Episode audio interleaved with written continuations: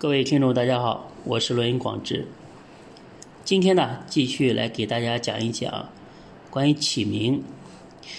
呃，今天呢，我们从这个金庸先生的这个武侠小说啊，来分析一下金庸老先生这个起名的艺术。他的武侠小说啊，可以说是风靡整个华人圈，哎，对所有的人来说啊都不陌生。几乎每个人啊都可以脱口而出他的几个重要的作品，以及里面的情节，还有呢里面这些主人公啊高超的武功绝技。可是呢，你有没有注意到，就是金庸先生啊，除了这个情节和武术这个描述之外啊，他对于人的起名啊也是非常非常有讲究的，可以说啊。他这个起名的高超技术啊，可以完全和这个曹雪芹的《红楼梦》相提并论，可以说是可以可以媲美。那前几年我记得在一本书里面啊看过这个陈世香先生啊，嗯，他对金庸小说的评价，他说金庸小说。哎，细致博弈艺术，上而侧隐佛理，破涅化赤，境界之深，胸怀之大，而不可轻易看过。啊，今天呢，就来给大家讲一讲这个金庸小说这个起名的艺术，来领略一下我们这个中华文化的。博大精深。那第一个，大家都非常熟悉的，就是东邪西毒，南帝北丐，中神通。这个呢，我称之为乾坤五绝。在天地之间啊，这五个方位都被他用五个名字，穿插着非常呃高深典雅的中国文化。叫出来非常好听，所以这五位高人啊，他们的命名都被金庸先生啊参考了中国传统的一种五行的思想。何为五行？比如说，东方大家知道，东方属木，东方上青，东方呢就是青色的，所以呢，东邪是黄药师。大家看那个黄药师一出场的时候啊。吹着一把笛子，对吧？拿着笛子，笛子属木，而且呢，穿着这个青色的一个袍子，哎，非常的非常的有味道。那南方上赤属火，所以呢，南帝号一灯；西方上白属金，所以呢，这个西毒是欧阳锋。大家知道这个锋呢，它是这个金字旁的锋，啊，锋利的锋。欧阳锋，北方上黑属水，所以呢，北丐呢就是洪七公。哎，大家知道他这个洪呢，他这个姓呢也是这个洪水的洪。中央上黄属土，所以呢，中神通就是王重阳。哎，所以我讲到这里呢，大家就能看出来这个金木水火土这个五行啊，非常巧妙的。镶嵌在五个人的姓这个姓名当中。那接下来呢，我们再分别的讲一下他们这个名字的出处以及妙处。首先呢，南帝一灯，这个一灯啊，这个名字啊，呃，我查了一下资料，它它是这个出自于佛家的《法华经》，哎。它其中呢有一句话叫做“以一灯传诸灯，终至万灯皆明”，就是说，一一盏灯，然后呢点亮数盏灯，然后由数盏灯呢，最终呢令千万的千万盏灯都明亮起来，就像这个师傅教徒弟一样的，哎，一个。教俩，两个教四个，然后呢，没过这个多久呢，全天下人都会了，啊，就是这个意思。所以南为火，一灯大师之灯，哎，要火来点燃，所以呢，其他的武功绝技是什么呢？一阳指，对不对？一阳指来点灯，而且呢，太阳呢就是一个大火球，所以蓝色赤，灯与阳都是这个红色。中神通，大家知道是这个王重阳，中央为土，哎，这个王重阳啊，这个人呢，他是确实是历史上实实在在存在存在的。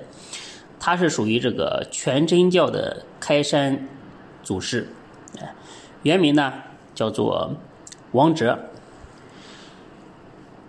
这个姓名呢，两个字都有土形，哎，在五大高手当中啊，他最早先逝，哎，所以呢，他的师弟就是老顽童，哎，来递补了他的位置，就是周伯通。而周，它这个中间呢，就是一个土字，对吧？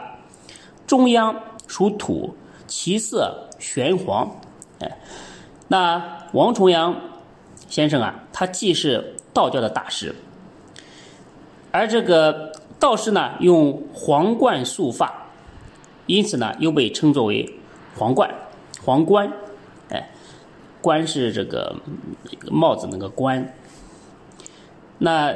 大家知道，在历史上还有一个人的呃这个号啊，还有一个非常厉害的这个医学大师啊，他的号呢就是黄冠子，哎，他就是《推背图》的这个作者李淳风先生，哎，那西毒欧阳锋，西为金，锋呢要靠这个金才能展现出来他的锋利。所以呢，欧阳锋先生啊，这个他也是属于一个音乐酷爱音乐的一个人士，他常备的这个乐器呢，不是吉他，而是这个铁筝，所以呢，也是这个金属所制。因为西方它是属于其色为白，哎，所以呢，这个吸毒呢。他长期居住在这个白驼山，而且呢，他包括他的侄儿，这个出现的时候啊，都是穿着这个白色的衣服。所以呢，大家在看这个王家卫的《东邪西毒》啊这部电影当中啊，他也这王家卫啊也有所发挥，哎，因为在电影的尾声当中啊有。有他的一段独白，说什么呢？就是没多久我就离开了这个地方。那天黄历上写着“一马动，火破金星，大利西方”。所以这个呢，就是我们中国传统的一个择日的文化。所以你看，它这就是一个名字啊，它可以牵扯出来一层套一层的很多的中国文化的一些东西。所以很多人想学中国文化。这个东西呢，你说好学吧，它也非常的好学，因为你只要这些基础啊，这些东西啊，都要有一点基础，那你一讲的话，你就融会贯通了。但是呢，它难就难在呢，就是说，你如果涉猎的不广泛，只是在中国文化当中的一个点上有一些知识，你再往下学的时候，就感觉处处都隔着山。所以，所以中国文化呢，它是。一个整体性的东西，它是一体的，不可分割的。所以这个这个《山医命相卜》这些书啊，都要都要读。哎，读的越杂，你对中国文化的它的理解就越深刻。那我们接下来讲这个东邪黄药师，在金庸的一篇文章当中啊，他对唐代的名将李靖，呃，是非常的崇敬的。其实李靖啊，他的军事才能啊，呃，未必高于这个韩信，未必高于历史上很多的名将。那金庸老先生为什么佩服他呢？就是因为佩服他有这个具备道家道家的一个很深沉的一个思想，叫做功成身退，功成而不居，具备这个很多人都无法做到的明哲保身的一个政治智慧以及人格的修养。所以呢，虽然达不到这个三毛说的最爱黄药师什么都爱的一个程度，所以呢，我猜呢，金庸对自己创造的这个黄药师这一人物，还是非常的钟爱有加的，因为他把自己最推崇备至的自己的偶像李卫公的名字赐给了呃黄药师，哎，李靖字药师，与东方其色为青，这个书中啊，写黄药师初次出场的时候，身穿青色布袍，哎，东为木。黄药师三个字啊，表面上似乎呢只有草没有木，其实不是的。大家知道，呃，这个台湾啊，包括香港啊，他们是用的正规的一个繁体字，包括我们呃。中国在文字简化之前啊，也是用的正规的这个繁体字。大家可以百度一下这个“药”的这个呃繁体的写法，其实它下面是有一根木的，哎。那接下来呢，就是北丐洪七公。在这个旧的武侠小说啊，《儿女英雄传》里面有这个邓九公，哎。名讳与洪七公啊，非常的相似。那书名呢，《射雕英雄传》也有几分相似。大家知道，这个北为水，七公呢，他姓洪，所以呢，属于洪水荡荡。北方色黑，那书中呢，不曾描写七公先生的这个衣服的颜色，但他呢，作为丐帮的这一个非常可爱的老头，他不管他的衣服原色是什么颜色，但是上身之后啊，我觉得他肯定是穿这个黑色的衣服来出现的。那小说当中的这个一灯大师的一阳指，他是欧阳锋蛤蟆功的一个克星，他这个其实呢也是暗合了五行相克的一个。原理就是火克金。我觉得还有呃两个人，我们的印象是非常的深刻的，一个是杨过，一个是小龙女。哎，神雕大侠杨过，杨过呢大家都知道，非常的熟悉。但是大家有没有注意他的字是什么？哎，杨过字改之。哎，所以你看他的他的呃。名和他的字啊，都是一个，呃，一个缔相互缔结的一个关系，对吧？有过即改，所以杨过字改之。那他这个名字呢，我估计可能金庸老先生啊，这个是参考的这个《左传》里面的一句话，哎，《左传》里面说，呃，人谁无过，过而能改，善莫大焉。哎，那个。大家知道，这个南宋啊，有一个新派词人叫做刘过，哎，也是字改之。可能这个像金庸老先生啊，对中国文化理解这么透彻，涉猎这么广泛，肯定是从这上面啊，我猜想得到了某种的灵感。那小龙女啊，这个龙女啊，她是神话当中啊龙王的女儿。那这个出在哪里呢？呃，我查了一下这个资料，在唐朝李威有一个《柳毅传》，里面有一个龙女牧羊。另外呢，在《诗人玉燮》这本书里面啊，有吴城小龙女。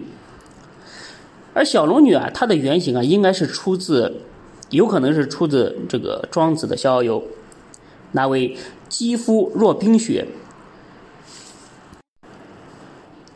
绰约若处子的这个神人的一个形象，我觉得最有意思的还是这个令狐冲和任盈盈，哎，他他们这两个的名字也是非常非常有意思的。怎么个有意思法？啊大家知道，这个令狐冲啊，他是厌恶权力斗争的一个隐士啊，一位道家的大侠，哎，他的行事方式啊，他的说话。呃，他的言行啊，非常类似于一个道家的高人，哎，就是从来不去想占有什么东西，但是呢，最终呢，却得到了所有的那些所谓的江湖正派人士一生都在追求的一些东西。就是说，我不去追求，但是这些东西呢，他自己往身上的扑那一种感觉，很很和这个老子所说的“夫为不争，故天下莫能与之争”。哎，他名字当中这个“冲”啊，貌似冲淡空虚，而且你看他和他的这个这个老婆吧，这个任盈盈，这个“盈”啊，它是代表这个水满的样子。哎，这似乎啊暗示着令狐冲和任盈盈性格上的差异和冲突。但是呢，任何事情呢都是辩证的。这个老子里面也有一句话说：“这个大盈若冲，其用不穷。”你看，这就把盈和冲就联系联系在联系起来了。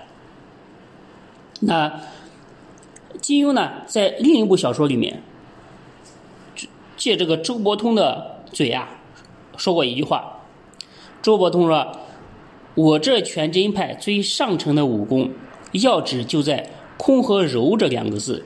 也就是说，大成若缺，其用不弊；大盈若冲，其用不穷。所以等于说，把这四句话的意思解释一遍。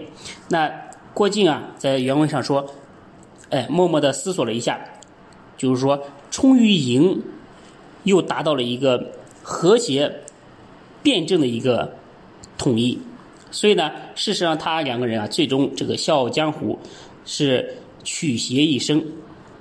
取邪呢，就是不是说他们不是不是什么乐曲协会的啊，就是说他们通过这曲是曲子的曲，谐是和谐的协，所以取邪一生，大家可以理解一下呃这两个字。那任盈盈她这个名字呢？可能出自于这个，呃，我查了一下资料，这个在《古诗十九首》里面有一句话“盈盈楼上女”，哎，这个里面是有这个两个叠字的，而且呢，在历史上这个有一个传奇的剧本叫《小呼雷》，里面的女主角叫叫就叫做这个郑盈盈。所以和这个老子的“道冲而用之，或不盈；渊兮似万物之宗”，它是有非常奥妙的一种联系的。那我我对这个里面的还有一个人物，哎，是非常的印象深刻的，就是岳不群。岳不群这个人啊，刚开始这个也算是出身于明媒正派。哎，刚开始你你根本看不出来他是一个一个坏人，但是但是他的虚伪啊，在呃金庸老先生的这个笔下被描写的呃淋漓尽致，哎，所以呢，他的这个名字呢，在汉书在汉书里面有一句话叫做“夫为大雅，卓尔不群”，那他整个名字呢，就是说。巍巍山岳，卓尔不群，啊，有一种壁立万仞，无欲则刚的一个那种感觉，和岳不群的这个道貌岸然啊，是非常非常的合拍的。那岳不群啊，人称君子剑，但真正的君子啊，他是合群的，啊，小人才不才不才不群。这就是孔老夫子这个《论语》里面的一句话：君子群而不党，小人党而不群。所以说。这个岳不群啊，以君子剑的面目欺世盗名，哎，呃，金庸啊，你你仔细的品味一下他他这个人的名字啊，你就知道他到底是什么货色，哎，所以我们我就可以断定他是一个伪君子、真小人。那关于金庸作品当中的名字释义啊，今天。呃，就给大家讲这么多。其实里面每一个人的名字啊，都是非常有中国文化的意味的，而且都都象征着，或者是很多名字啊，都把这个人物的呃性情、品德、命运其实都写在了他的名字里面。只要你懂得中国文化很多的典故啊，你就能大致猜出来这个人是什么样的呃人品，什么样的下场啊。下次呢有时间我们再继续讲金庸老先生命名的智慧。今天呢就给大家讲这么多。呃，如果大家要起名啊，或者是改名啊，可以加我的微信幺八零幺八零幺五个五七四，哎，加我微信啊。今天呢，就给大家讲这么多。再说一遍呢，就是因为咱们咨询的人比较多嘛，所以也有也有三个微信号。那大家呢，只要加我一个就行了。哎，就是说，其实都是都是我。哎，不用不用怀疑真假，谢谢大家。